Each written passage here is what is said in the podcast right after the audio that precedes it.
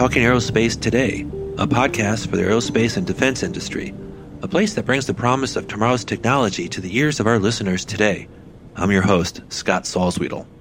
Welcome to our five part series, Accelerating Productivity Through Digital Transformation. As you might imagine, maximizing productivity throughout the A&D product lifecycle is key to success and significant profits. Today, in our final podcast, we'll be discussing how to accelerate production ramp up. Before we get started, to recap our last episode, we talked about program execution excellence, program management using a digital thread. If you missed it, I urge you to chase that one down. In this podcast, we're talking about ways to accelerate production ramp up using intelligent manufacturing. Now, this is one area that's evolving fast. We're talking about advanced visualization using augmented and virtual realities, the digital factory, and so much more. So let's get started. Uh, I'm pleased to introduce my special guest, Dale Tutt, who is the Vice President of Aerospace and Defense at Siemens Digital Industry Software. Welcome, Dale. Thanks for stopping by. Before we dive in, could you please share with our listeners your background and your role at Siemens? Hello, Scott. Very happy to be here today. So, before I joined Siemens, I worked in the aerospace and defense industry for about 30 years in various engineering and, and program leadership roles. My most recent position, I was the vice president of engineering at the spaceship company. Uh, we were working with Virgin Galactic and developing spaceships for commercial space tourism. Before that, I was at Textron Aviation or Cessna Aircraft Company for about 18 years and a number of engineering and uh, program management roles there as well. My, my last real big program at, before I left there, I was the chief engineer and program director for the Textron AirLand Scorpion jet we went from a concept sketch to first flight of an all new tactical aircraft in about 23 months, which was pretty fast for the industry. And uh, you know, before that, I had some uh, time as well at Bombardier Learjet and General Dynamics Space Systems Division. So a mix of space and and and aircraft uh, in my career. But now at Siemens, I'm the vice president of the aerospace and defense industry, and uh, we do a lot of the industry strategy development and work on developing product solutions for the aerospace and defense industry and for our customers in the industry so that we can provide solutions that meet our customers' needs. So I get to work with the, all of our product lines and, and our global sales teams, and, and it's a lot of fun in this role. Great. Thank you, Dale. Since this podcast series is on productivity, why don't we first take a minute and discuss the many ways in which an OEM or supplier can increase productivity? The four main areas that we've been talking about, we model based systems engineering, really this uh, ability to orchestrate your technical program. And, and it really is, it connects, it's a digital thread that connects a lot of these other engineering as supply chain management, program management, and, and, and manufacturing activities. We then talked a lot about uh, accelerating product design and, and how companies can use digital thread in their PLM system to, to really support an agile product development process the heart of all of it, I guess, uh, sometimes uh, the improving program management with our integrated program planning execution solution. Uh, today, we want to talk about accelerating your production ramp up. And this will be a, a, good story, good discussion around intelligent manufacturing and flexible automation and how a digital factory can really help a company uh, ramp up their production rate faster and deliver their product to their customers faster. So it's, uh, it's often where the rubber hits the road with, uh, with a lot of these development programs. Okay, so accelerating production ramp up through intelligent manufacturing. Um, there are so many facets here. There's uh, AR, VR, the digital factory, additive manufacturing, the IIoT. All of these by themselves or even better, working nicely together, can vastly improve A&D productivity. So Dale, let's begin by first discussing the common challenges manufacturers face today. The, the manufacturing uh, process is always kind of at the end of the process and, uh, and and everything flows down to them. And so they suffer from you know late design changes and, and impacting their ability to produce product. They've got to be able to bring in new materials and technologies and, and sometimes do it very quickly. You know and i think one of the questions especially when you're setting up a new factory or maybe you're modifying an existing factory line is how do you set it up to be the most efficient? You have so many moving parts bringing you know today's complex aerospace products together. And the topic today is how do you incorporate automation into your production line while managing your investment. And this is a big topic as companies look at you know more efficient ways of producing products. And then finally, how do you deliver your final product? How, how can you verify that with all of these you know customizations that might happen on your product that that you actually you know your as built matches your as designed as it's coming off the product line. So uh, it, those are the big challenges a lot of these guys have to deal with. How is manufacturing changing in, in the traditional factory? You know, as you look at a lot of the factories and over the last, you know, 20, 30 years, I was talking to a guy that uh, was from one of the automotive companies. Uh, we were doing, you know, s- some benchmarking when I was at Textron they were kind of surprised because they were used to seeing a lot of you know automation, and they were surprised at how much hand labor there still was in building in building a lot of airplanes. Uh, and this is you know 10 or 15 years ago but they still is a very kind of conservative manufacturing concepts. Uh, sometimes the state of the art hasn't changed that much.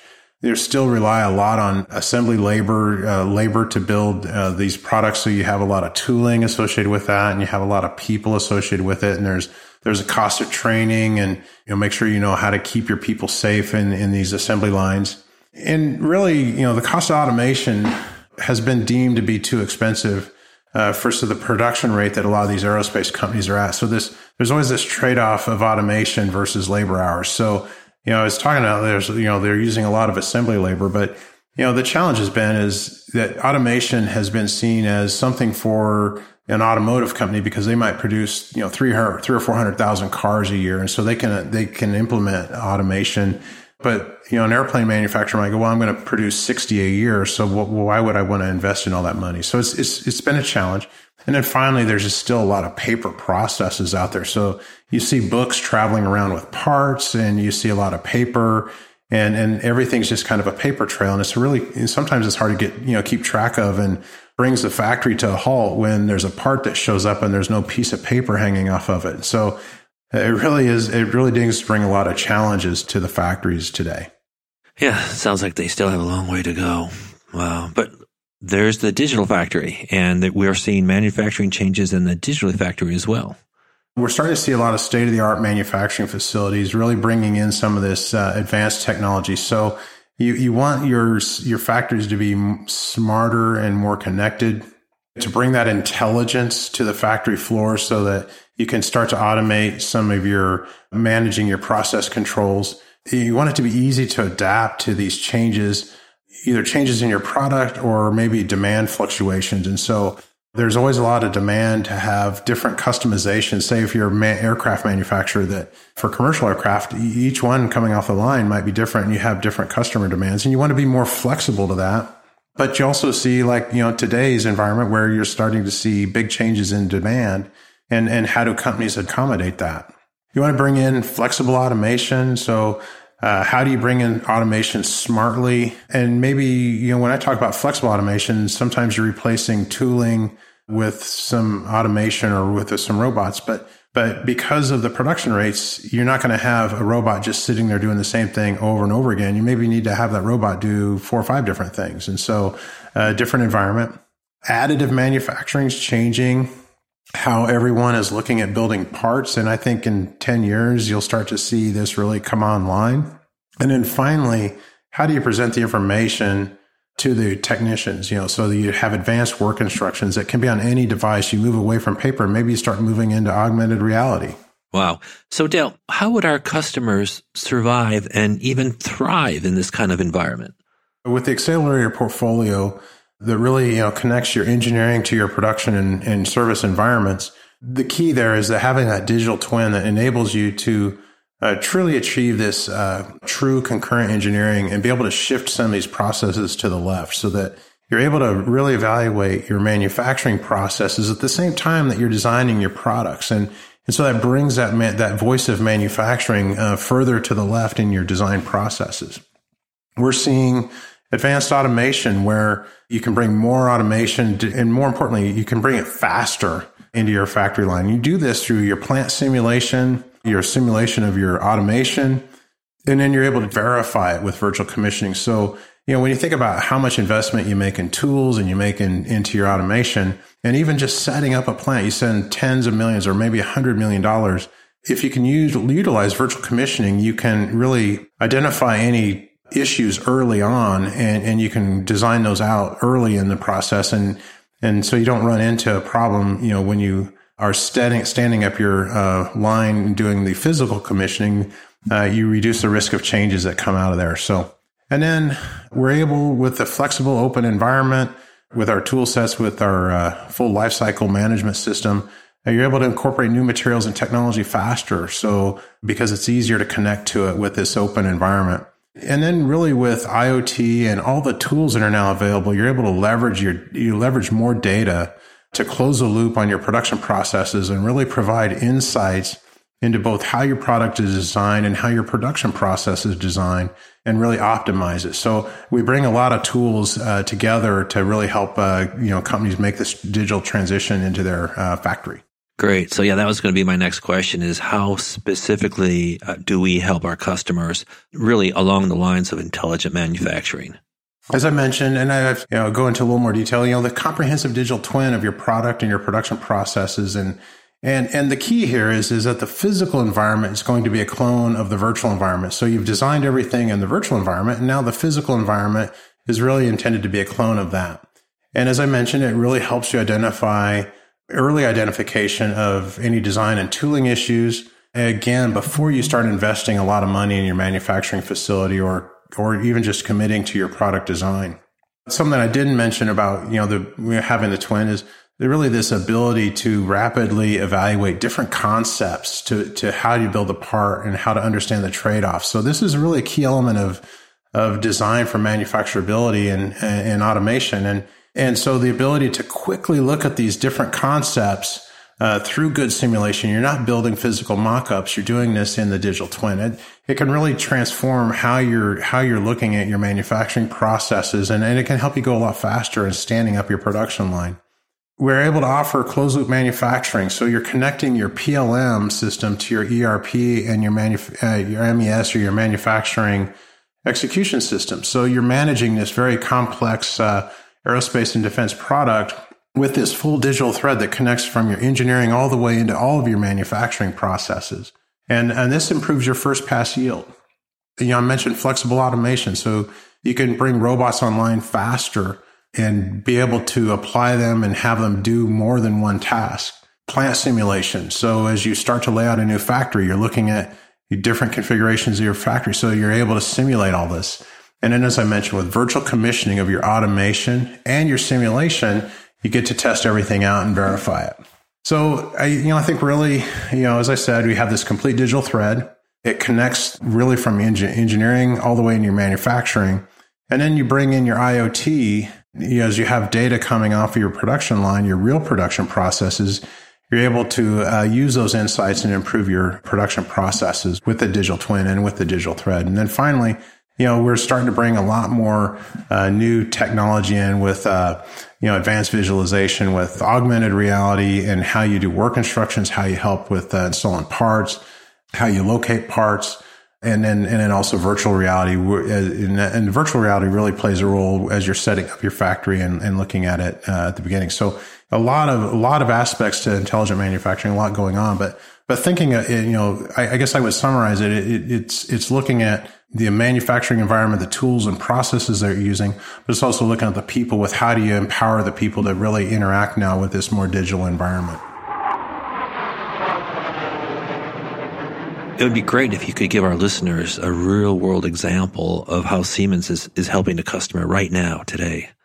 I think it's a really cool example. We are working with NAVSEA shipyards such as Pearl Harbor to build a digital twin of their maintenance operations for their aircraft carriers, submarines, and surface ships. This digital twin will be used to evaluate new construction and modernization efforts at the shipyards as they are transforming to meet modern mission requirements.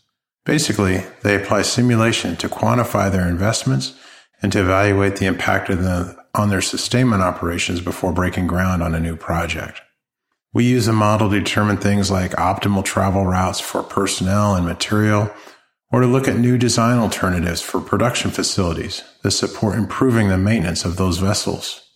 We can also model constraints, such as cranes that would be a potential bottleneck, and consider how to optimize their usage and evaluate potential future placement of new cranes.